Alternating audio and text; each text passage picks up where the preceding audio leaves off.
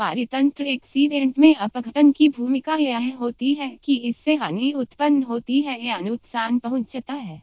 अपघटन एक नियंत्रित या अनियंत्रित प्रक्रिया या घटना होती है जो अनुमानित होती है और नियंत्रित या पहचाने जाने वाले प्रक्रियाओं या कारकों के विपरीत परिणाम पैदा करती है।